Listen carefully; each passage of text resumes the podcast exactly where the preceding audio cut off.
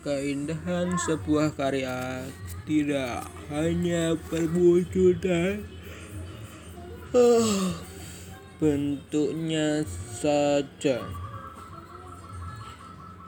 tetapi kesungguhan dalam membuat karya tersebut akan menjadikan karya kamu unik dan menarik. Setiap manusia memiliki karakter dan keunikan yang berbeda-beda. Demikian juga dengan karya yang kamu buat. Tanggapan terhadap sebuah karya seni rupa mungkin saja berbeda satu dengan yang lainnya.